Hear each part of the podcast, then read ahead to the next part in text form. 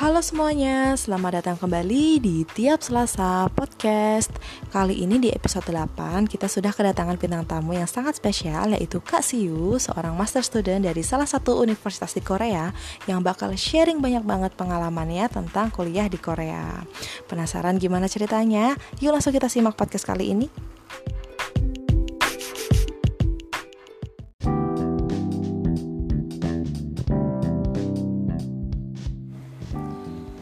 Halo teman-teman, jadi di sini kita sudah kedatangan bintang tamu kita yang spesial itu ada Kak Siu. Halo Kak Siu. Halo, halo, halo semuanya. Halo semuanya. Kayak apa ya? Berasa gimana gitu. Sama adik angkatan sendiri. Iya nih kakak tingkat aku waktu kuliah nih Kak Siu. Nah Kak Siu ini eh, terima kasih ya Kak sudah mau menyempatkan waktunya buat sharing-sharing di tiap Selasa podcast edisi ngobrol bareng episode 8. Semoga sharing-sharing ini nanti dapat bermanfaat buat teman-teman gitu ya Kak ya. Ya, amin. Amin. Nah, nih Kak Siu ini lagi kuliah S2 di Korea. Boleh perkenalan diri dulu sebelumnya Kak Siu? Silahkan. Oke, em, saya Siu. Ya kebetulan sama yang ngebawain podcast ini, eh, podcast ini saya saya kakak kelasnya dulu pas eh, kuliah S1 di Undip Semarang Eh, dan saat ini sedang melanjutkan kuliah master degree di Korea Selatan bukan Korea Utara ya. Korea Selatan. Eh, hmm, sampai di sini sih bisa sampai di sini puji Tuhan. Eh, dua sekitar dua setengah tahun yang lalu. Dan memang eh, tujuan saya ke sini ya semata-mata untuk eh, kuliah S2 jadi pada saat ini juga sedang mempersiapkan untuk tesis ya Wah. gitu Kita doain semoga tesisnya bisa lancar ya Kak Siu ya. Amin. amin amin doain ya dek ya Iya, amin. Boleh tahu nggak Kak lagi kuliah di mana, jurusan apa gitu atau fokus penelitiannya apa gitu? Eh, aku di sini kuliahnya di Sunchunyang University Mm-mm. jadi itu kayak eh, private eh, university Mm-mm. Hmm, tapi eh, lebih spes- eh, spesifikasinya lebih ke bio- biomedik. Jadi Sunchunya itu sendiri punya semacam kampus institut Mm-mm. yang khusus untuk biomedik eh, namanya SIMS. Sunchunyang Institute of Medi Bioscience. Jadi fokusnya adalah bidang-bidang biomedis di bidang eh, RNA, eh, microRNA seperti Wow. itu. Dan di sini kami dan arahnya lebih ke disease sih kayak cancer, eh, metabolic disease kayak diabetic kayak gitu. Wow, keren banget Kak Siu. tepuk tangan dulu ah. tepuk tangan sendiri nih, tepuk tangan sendiri, tepuk tangan ya teman-teman yang di lagi dengerin tepuk tangan buat Kak Siu. nah, aku tuh ini Kak Siu eh, S2 kita semua lah. Iya. bisa bisa. Kak Siu S2 di Korea ini self funded atau dapat beasiswa. Nah, kalau misalnya dapat beasiswa boleh share ke teman-teman nggak beasiswanya apa gitu. Hmm. Eh, puji Tuhan aku dapatnya eh, beasiswa dan untuk bidang-bidang ini ya buat info buat teman-teman. Kalau teman-teman yang eh, bidangnya lebih ke arah sains, Hmm. eh, bioscience, biomedis, biomedis seperti itu di Korea lumayan kok Korea lumayan eh, provide banyak eh, fund buat eh, teman-teman di bidang-bidang ini. Lebih tepatnya profesornya sih. Jadi misalkan profesor mengajukan grant, terus eh, mereka butuh eh, anak juga, mereka butuh siswa, Mm-mm. lalu kemudian kita apply, kalau cocok oke dengan uh, profesornya, ya profesornya sendiri yang akan uh, mencantumkan kita di grantnya mereka. Oh. Nah, jadi se- mereka sudah tahu nih, mereka sudah tahu bahwa mereka akan dapat uh, mahasiswa. Jadi mau nggak mau mereka harus bertanggung jawab terhadap mahasiswanya, termasuk proyek mahasiswanya. Mm-mm. Uh, jadi nanti di uh, grant itu nama kita telah dicantumkan Mm-mm. dari awal kita studi sampai akhir kita studi. Selama itu masih dalam jangka waktu studi yang eh, ditentukan oleh universitas. Misalkan kalau eh, master degree Mm-mm. dua setengah tahun, nah dalam masa dua setengah tahun itu profesor harus provide eh, fund buat kita kalau beliau sudah eh, oke dari awal gitu. Wow, keren. Jadi ini beasiswanya dapat dari profesornya itu ya kak ya, atau dari universitas? Iya. Dari profesor. Jadi mereka biasanya joinan, mereka Oh, joinan. Jadi kayak eh, pada saat kamu apply masuk dari institutnya sendiri sudah oke, eh, kamu datang di sini, dorm udah ada, eh, stipend udah ada, eh, kamu tidak perlu bayar eh, apa ya eh, uang kuliah. Mm-mm. Nah, untuk mungkin itu bisa uh, berjalan di misalkan semester pertama atau pada saat kamu belum masuk di lab tertentu atau belum berada di bawah profesor tertentu. Nah, nanti Hmm. institut yang provide. Setelah kamu uh, join di salah satu lab atau di uh, ba- dibawahi oleh se- seorang profesor, Mm-mm. nah profesor ini akan bertanggung jawab sepenuhnya atas uh, keber- keberlangsungan hidup kamu di sini. Wah, berarti tinggal ini aja ya kayak kayak otaknya aja sama badannya aja disiapin gitu ya buat berangkat Iya. dan belajar gitu ya. Uh, sana. gitu. Sip, sip. Keren sih. Mau nggak mau, kamu benar-benar harus uh, ngikutin apa kata profesormu. Karena proyeknya dia gitu lah ya. Proyeknya dia, hidupmu bergantung padanya. Iya sih, ya juga sih. Nah, eh, Hmm. kalau boleh tahu nih kak, awalnya kakak bisa nemu beasiswa itu atau dapat info beasiswa itu dari mana kak? Atau boleh diceritain perjuangannya kak Siu gitu, dapetin beasiswa ini? Hmm, info beasiswa dulu tuh abis kuliah Mm-mm. S1 kan memang uh, kita uh, saya dulu sama uh, ada beberapa teman saya Mm. ada satu yang getol banget uh, sama saya waktu itu uh, cari beasiswa Norma kita benar-benar ngelis nih uh, daftar universitas. Nggak cuma di Asia tapi uh, di Eropa juga waktu itu. Jadi kita benar-benar prosesnya itu dari awal uh, mencari beasiswa satu-satu kita list. Satu persatu kita uh, list.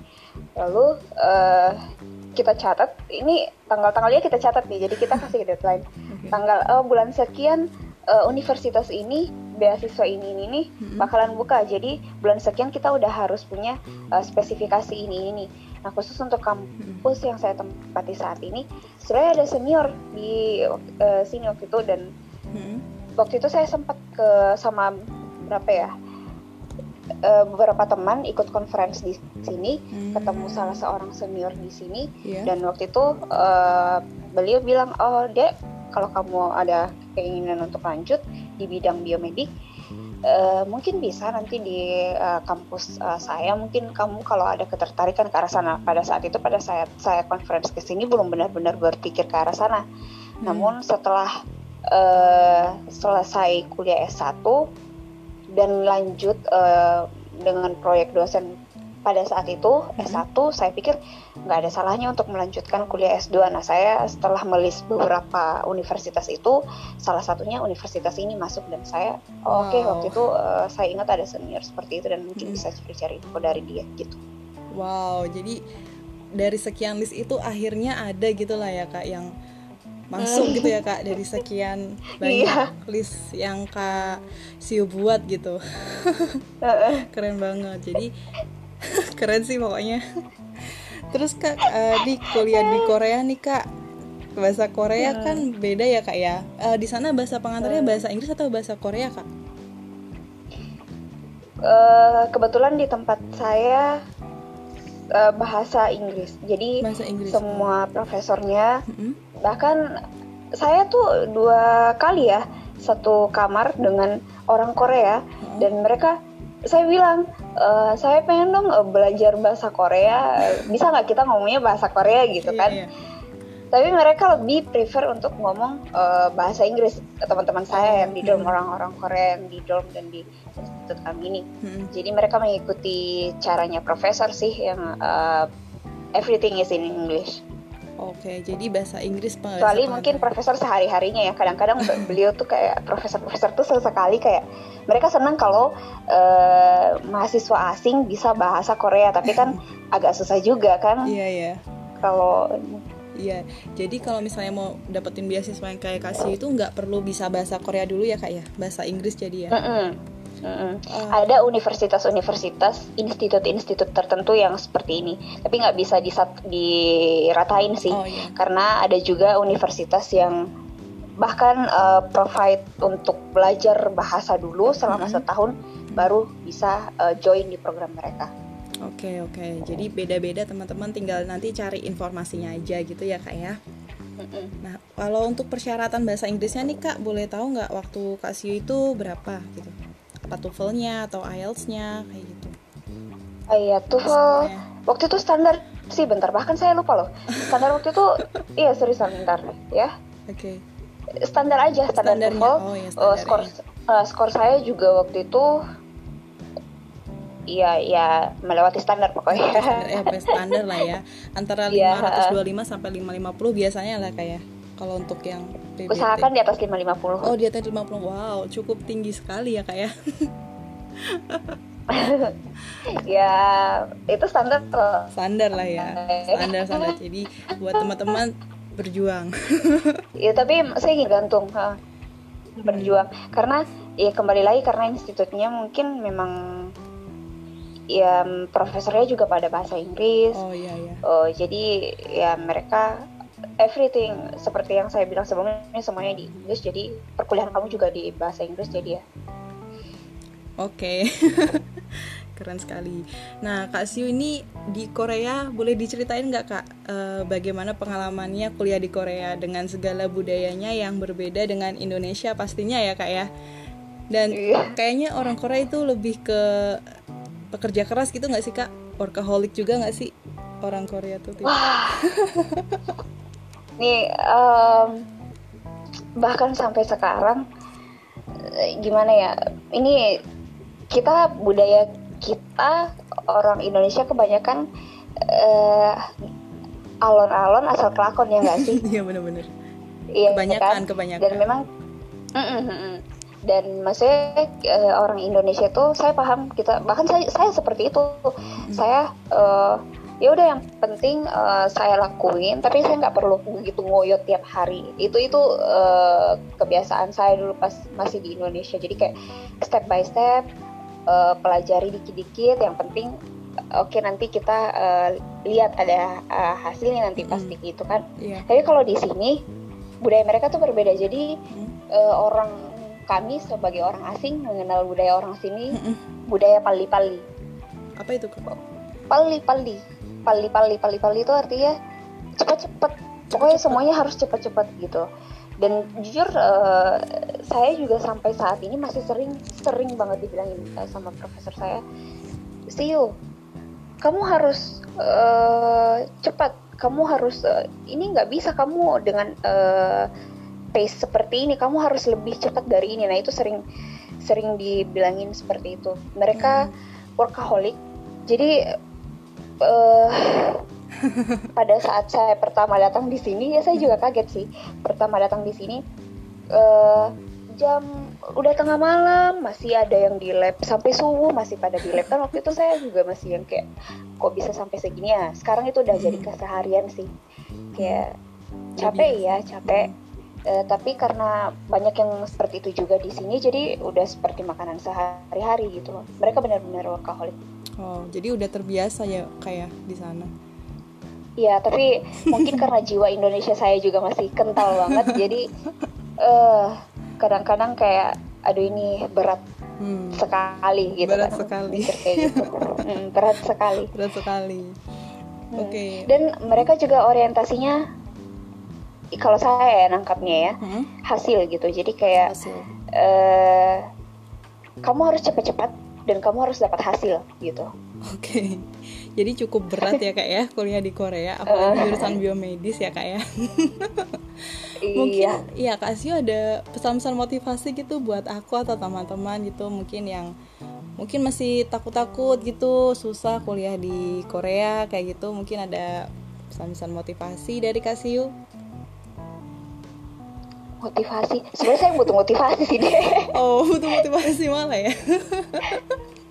Ini kalau dibilang motivasi serius. Jadi em, bahkan beberapa waktu belakangan, kadang-kadang saya curcol sama teman-teman saya yang di Indo, Mm-mm. eh, teman-teman seangkatan dulu pas eh, S1 kadang-kadang atau curcol ke orang tua, kok ras- saya berat banget ya, beda banget sama di Indo.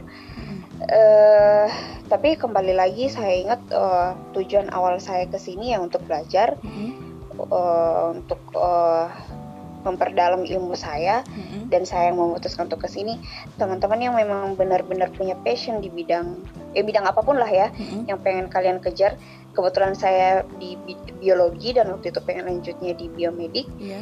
uh, saya jujur saya datang ke sini saya nggak tahu apa-apa tentang cancer nggak tahu apa-apa sama sekali. Uh, yang saya punya adalah dasar-dasar biologi murni. Uh, dan kami juga ya kamu tahu lah ya dek. Hmm. kita juga mainannya waktu itu di biologi murni kita lebih banyak mainannya ke uh, bakteri pada saat itu. Yeah, kita iya, nggak yeah, begitu banyak megang sel-sel uh, uh, mamalia. Hmm. sampai di sini hal yang harus kamu kuasai adalah dasar-dasar uh, sel-sel mamalia. Dan kamu harus punya karena saya waktu itu interestnya di cancer lab cancer mm-hmm. uh, kuliah hari pertama. Mm-hmm. ketemu dosen. Hmm, ini hari pertama nih baru ketemu dosennya di kelas. Dosennya langsung nodong. Jadi kamu minggu depan mau presentasi apa? Mau presentasi apa? Saya bahkan nggak tahu ini kelas ini kelas apaan ini. Oke okay, judulnya onkologi. Jadi onkologi itu terminologi di cancer ya artinya uh, cancer gitu. Mm-hmm. lebih ke arah cancer saya taunya gitu doang gitu kan masuk yeah. kelas. Terus tiba-tiba dosennya masuk cuman kayak absen see you. Yes professor kayak gitu. So what will you present next week? Buat uh, itu benar-benar saya nggak tahu apa-apa gitu kan. Cuman abis itu saya cuman ingat oh iya hmm. dulu uh, kakek saya dari riwayat uh, leukemia. Hmm. jadi saya ngomong oh ya sepertinya saya tertarik di uh, uh, ingin mempelajari cancer leukemia karena uh, ada riwayat keluarga waktu itu. Uh, saya cuma ngomong kayak gitu. Yeah. Jadi oke, okay, jadi paper mana yang akan kamu bawakan? Langsung. Uh, Prof, uh, maaf langsung ditembak seperti itu jadi kayak uh, prof maaf mungkin uh, setelah kelas ini saya akan uh, list beberapa paper dan akan saya kirimkan ke prof uh, mungkin sekiranya bisa uh, prof uh, saja semana yang akan saya bawakan presentasi wow. seperti itu. Jadi mereka langsung seperti itu. Nah teman-teman yang punya uh, keinginan untuk uh, benar-benar mendalami bidang-bidang kayak gini persiapkanlah dari awal deh. Karena kagok bakalan kagok. Dosen tuh nggak bakalan ini lagi loh kayak oh iya ini nggak ada. Ngajarin gitu nggak ya? Uh, kamu by yourself. By yourself oke. Okay. Gitu. wow jadi pertama kali kuliah langsung ditodong buat presentasi ya kak ya. Dan belum hmm. tahu apa-apa ya kak ya tentang itu. Nggak tahu. Itu serius? itu aku nggak tahu apa-apa deh bener cuma tahu itu kelas onkologi. Udah oh, gitu iya. loh. Onkologi dosennya ini. Oke. Okay. dosennya modis banget. Dan itu profesor saya. Modis banget. Modis banget. Cantik. Oke. Okay. gara-gara orang Korea kayaknya ya kak. Jadi modis gitu ya. Iya. Mungkin ya mungkin. mereka memang fashionista sih. Oh iya sih fashionista Nah kalau misalnya teman-teman kuliahnya gitu kak banyak yang dari international student apa kebanyakan orang Korea juga yang kuliah di bareng kakak gitu? Hmm, di kebetulan di tempat saya ini mix banget. Jadi pada hmm. saat awal saya datang dua setengah tahun yang lalu, uh, kayaknya uh, komposisi orang Korea dan uh, asing itu masih setengah-setengah. Oh, iya. Tapi seiring berjalannya waktu, nah uh, apa ya orang yang saya tangkap hmm. orang Korea itu sekali mereka memutuskan sesuatu, hmm. they go for it. Jadi ketika mereka merasa karena memang bidang ini saya bilang bidang ini uh, cukup berat hmm. dan tekanannya tinggi yeah. uh, um, ya seperti itulah tekanannya cukup tinggi hmm. jadi kadang-kadang kita merasa kayak aduh pengen menyerah aja gitu loh yeah. pengen menyerah aja hmm. Nah, ketika saya datang, orang Koreanya masih lumayan ya setengah da, setengah setengah dengan uh, orang asing, tapi banyak di antara karena tekanan dan mungkin tekanan atau mungkin masalah-masalah tertentu saya hmm. juga kurang gitulah. Jadi ada di antara teman-teman Korea yang uh, mundur gitu jadi okay. langsung mengundurkan diri kadang ada yang seperti itu okay. hmm, dan saya juga lihat uh, mungkin akhir-akhir ini uh, dari pihak institut juga mungkin karena ingin melebarkan sayap jadi mereka banyak membuka kesempatan untuk mahasiswa internasional hmm. jadi kalau saya lihat sekarang sih perbandingannya sepertinya um, lebih banyak mahasiswa internasionalnya sih dibanding uh, Koreanya sendiri gitu loh. Hmm. karena ya uh, profesornya sendiri juga mau uh, melebarkan hmm. Jaringan mereka sepertinya yeah. kayak pengen benar-benar ini menjadi suatu institut riset yang uh, hmm. lebih luas lagi jangkauannya gitu yang yang saya lihat sih. Oke, okay, I see, I see. Wadaw, keren banget nih kak. sampai orang Koreanya yang go for it tadi aja sampai ada yang menyerah gitu dan Kak Siu masih bisa bertahan di sana berarti ya perjuangannya karena kita bisa jauh kenapa karena kalau mau pulang jauh gitu kak bagaimana pulang jauh nggak bisa berenang sampai ke Indo jadi ya oh, mau gimana ya enggak enggak tapi ya emang oh, gitu enggak. maksudnya kamu kalau udah jauh-jauh mm-hmm. uh, udah udah memutuskan untuk uh, melakukan sesuatu ya seberat apa pun itu mau senangis-nangis apa pun mau berdarah-darah gimana usahakan go for it dulu lah okay. uh, eh, sampai titik darah penghabisan wow. selama kamu masih diberi kesehatan sama Tuhan selama masih hmm. diberi pemikiran yang jernih yeah. lakukanlah wow what a motivational quotes from Kak Siu jadi kayak amazed lo tadi Kak Siu bisa bertahan dan berjuang sampai mau mau selesai ya kak ya nih insya Allah tesisnya amin amin ya Tuhan amin beneran deh itu ini uh, apa ya benar-benar dengan nangis-nangis yeah. jujur ya yeah. karena uh, di sini ya yang saya bilang uh, bidang ini bukan sesuatu yang kayak kamu okay, okay. bisa asal tidur terus uh, everything is fine nggak yeah. bisa kayak gitu bahkan kamu nggak tidur pun dosen masih ngomel-ngomel kamu ngapain data kamu mana uh, kamu minggu lalu ngerjain apa aja gitu oke okay, oke okay. bisa kebayang sih beratnya gimana kuliah di sana jadi buat teman-teman nih harus punya motivasi yang kuat seperti Kak Siu ya supaya bisa nih seperti Kak Siu nah Kak Siu aku kan tadi uh, sangat terinspirasi nih sama ceritanya Kak Siu. Kalau misalnya teman-teman nih ada yang mau tanya-tanya gitu soal Kak Siu, boleh nggak uh, lebih lanjut gitu tanya di sosial media Kak Siu atau apa gitu? Tentang boleh, boleh ini. aja. Boleh. Mm -mm. Boleh di. Saya open. Open ya kak ya, terbuka ya kak ya. Mm -hmm.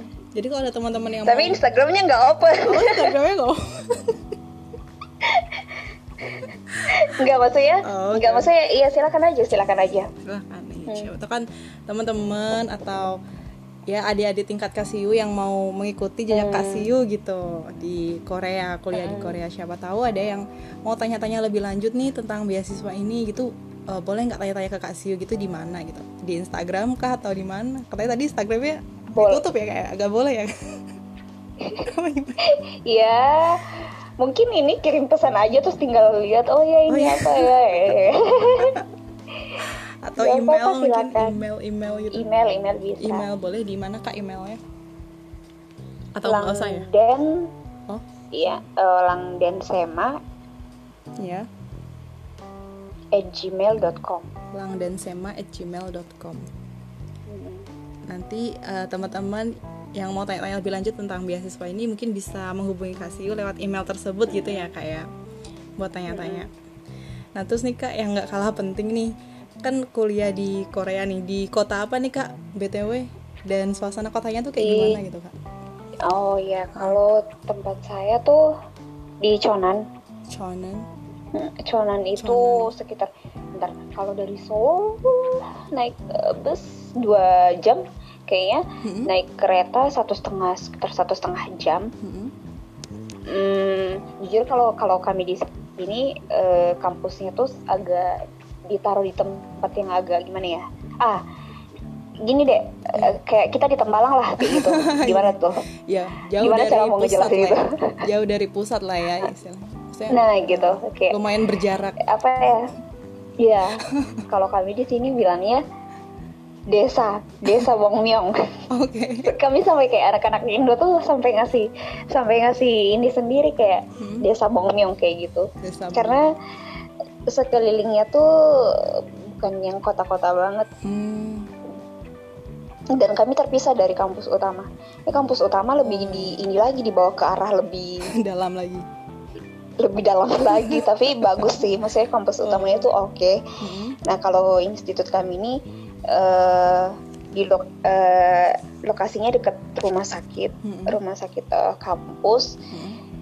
dan memang di- eh, dibangun satu fasilitas khusus untuk eh, riset ini jadi apa ya em, office Mm-mm. terus eh, ruang perkuliahan seminar room lab sama dorm itu di satu building Oh, oke. satu area gitu area. jadi kayak gini nih ini udah jam Jam berapa tuh bentar. Kak di sana? sekarang jam dua ah, hampir jam sa ya kurang 20 menit lagi jam satu tapi ya, kita masih di lab Sumpah gitu tuh, karena satu lokasi semuanya jadi kayak Oh. eh, biasa aja gitu kayak sama aja ini kayak sama sama aja kita di dorm gitu rasanya Oke. Ya.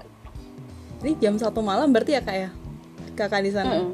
Wow. Mm-mm, nggak, Masih kurang nge-lab 20 ini? menit Masih nge-lab dong ya? Masih nge-lab. Iya, iya biasanya ini masih saya tadi lihat masih ada senior saya di lab masih kerja ngerjain Oh. sel. Saya juga biasanya jam segini masih nge-lab, tapi Hmm. khusus hari ini kayak mau depan laptop aja dulu. Oke, nyelesain itu ya kayak tesisnya ya kayak.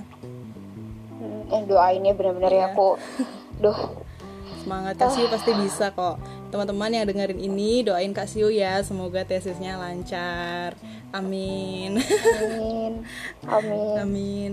Oke Kak Siu, aku rasa untuk sharing-sharingnya cukup nih untuk kali ini. Nanti kalau misalnya ada teman-teman yang mau nanya, mungkin nanti bisa menghubungi Kak Siu di email yang tadi udah disebutin Kak Siu gitu ya Kak ya. Mm-mm, mm-mm. Ya. sama ini aja sih maksudnya mungkin kalau untuk eh, bidang-bidang lain juga bisa karena nggak semua orang juga eh, eh, apa ya punya ketertarikan di bidang ini kan Iya, dan benar. ini lebih ke arah cancer kayak gitu jadi silakan aja kalau misalkan bidang-bidang lain mau karena Hmm. eh, kami juga ketemu dengan teman-teman Indonesia yang lain dari universitas lain Hmm. ada yang di bidang-bidang lain juga gitu Oke, jadi nggak cuman cancer aja ya kayak banyak banget ya penelitian fokusnya gitu ya kayak. Mm-mm. Oke, benar. Ya, gimana kak? Mungkin ada closing statement kak sebelum penutupan gitu? Nggak ada atau ada? closing statement em, Untuk teman-teman nih. apa ya untuk yang lagi pada para pada para pencari ini ya beasiswa Iya, iya, gitu para mencari beasiswa.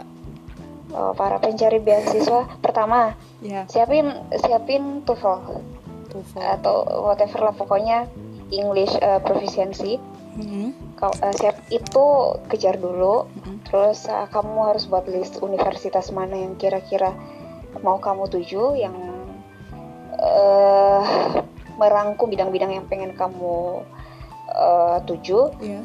terus kemudian cari partner yang kalau bisa nih ya Iya. kamu ada partner cari beasiswa karena Oke. kalau sendiri tuh kadang-kadang kayak aduh capek ya. bosan kayak gitu tapi kalau ada temennya tuh kadang-kadang kayak aduh ayo ayo nah Oh, Oke. Kayak Saling gitu support gitu lah ya kak. hmm, saling support Mhm. gitu Oke. persiapkan mental itu Itu yang paling itu harus penting. banget Yang paling penting. Hmm. kamu bakalan ngerasain namanya culture shock Mhm. Hmm. apalagi eh, dengan negara yang eh, beda beda banget budayanya kayak kita dari yang alon-alon asal kelakon ke negara yang pali pali pali pali pali kayak gitu Pali-pali. Cepat-cepat gitu ya kak ya. Mm-mm. Oke, terima kasih Kak Siu buat closing statementnya yang sangat berfaedah. terima kasih juga buat Kak Siu yang sudah mau menyempatkan waktunya buat eh, sharing-sharing di tiap Selasa podcast edisi ngobrol bareng episode 8. Karena Kak Siu ini sibuk banget ya Kak ya, sibuk eh, ngerjain tesis tadi karena sudah mau tahun akhir gitu ya Kak ya. Hmm, amin Jadi semoga tesisnya bisa lancar dan semoga bisa lulus dengan nilai yang baik dan semoga nanti kelak Amin. bisa menjadi peneliti gitu ya kayak yang dapat dibanggakan dari Indonesia begitu. amin Amin ya robbal alamin. Semuanya berdoa ya untuk Kasiu. Tapi Kasiu butuh motivasi kan ya nih. Iya serius Ya, ini beneran kayak aduh takut banget Dapat motivasi mana online dari juga habis teman-teman. di oret-oret habis revisian gitu ya kak ya Mm-mm. Oke Kak Siu, terima kasih. Aku rasa udah cukup untuk kali ini. Semoga next time kita bisa interview lagi ya Kak ya, suatu saat nanti. Mm-mm. Amin. Lain kali hal-hal lain lah, budaya okay. Korea atau apa gitu. Boleh, boleh, boleh. Oke, boleh kasih. Semoga pada saat itu saya udah kelar dari sini ya. Oke, amin. udah lulus dengan nilai yang baik tadi ya Kak ya. Amin. Oke, terima kasih Kak Siu. Sampai jumpa di kesempatan Thank berikutnya. Thank you, Dek. Bye bye. Uh-huh. Bye bye. Annyeonghaseyo. Kamu nggak? Kamu ya. Annyeonghaseyo.